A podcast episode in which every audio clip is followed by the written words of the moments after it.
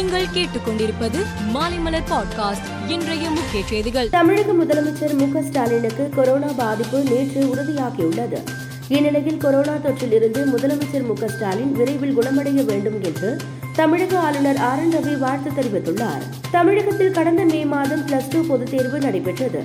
இந்த தேர்வு முடிவுகள் ஜூன் மாதம் வெளியாகியது. இந்த நிலையில் பிளஸ் டூ பொதுத் தேர்வு விடைத்தாள் நகலை நாளை முதல் பதிவிறக்கம் செய்து கொள்ளலாம் என்று அரசு தேர்வுகள் இயக்ககம் அறிவித்துள்ளது.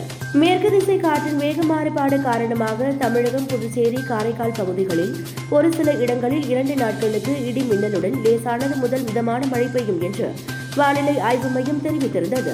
இந்த நிலையில் தமிழ்நாட்டில் அடுத்த மூன்று மணி நேரத்தில் நீலகிரி கோவை உட்பட பத்து மாவட்டங்களில் ஒரு சில இடங்களில் லேசானது முதல் மிதமான மழைக்கு வாய்ப்பு உள்ளதாக வானிலை ஆய்வு மையம் தெரிவித்துள்ளது. சிபிஎஸ்இ மாணவர்களுக்கு கல்லூரிகள் பல்கலைக்கழகங்கள் உரிய அவகாசம் தர வேண்டும் என யுஜிசி வலியுறுத்தியுள்ளது.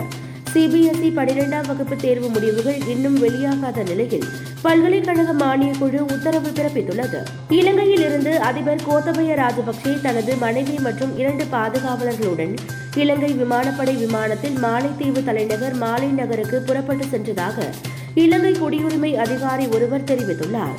இன்று அதிகாலையில் அவர் மாலை நகரை அடைந்துவிட்டதாகவும் தகவல்கள் வெளியாகியுள்ளன.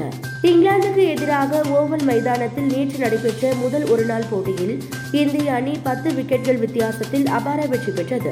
இந்த போட்டியில் ரோஹித் சர்மா ஐந்து சிக்சர்கள் அடித்ததன் மூலம் ஒருநாள் கிரிக்கெட் போட்டியில் மொத்தம் இருநூற்று ஐம்பது சிக்சர்கள் குவித்த முதல் இந்தியர் என்ற புதிய சாதனையை படைத்துள்ளார். இந்த போட்டியில் ரோஹித் சர்மா ஐந்து சிக்சர்கள் அடித்ததன் மூலம் ஒருநாள் கிரிக்கெட் போட்டியில் மொத்தம் இருநூற்று ஐம்பது சிக்சர்கள் குவித்த முதல் இந்தியர் என்ற புதிய சாதனையை படைத்துள்ளார். மேலும் செய்திகளுக்கு மாலை மலர் பாட்காஸ்டை பாருங்கள்.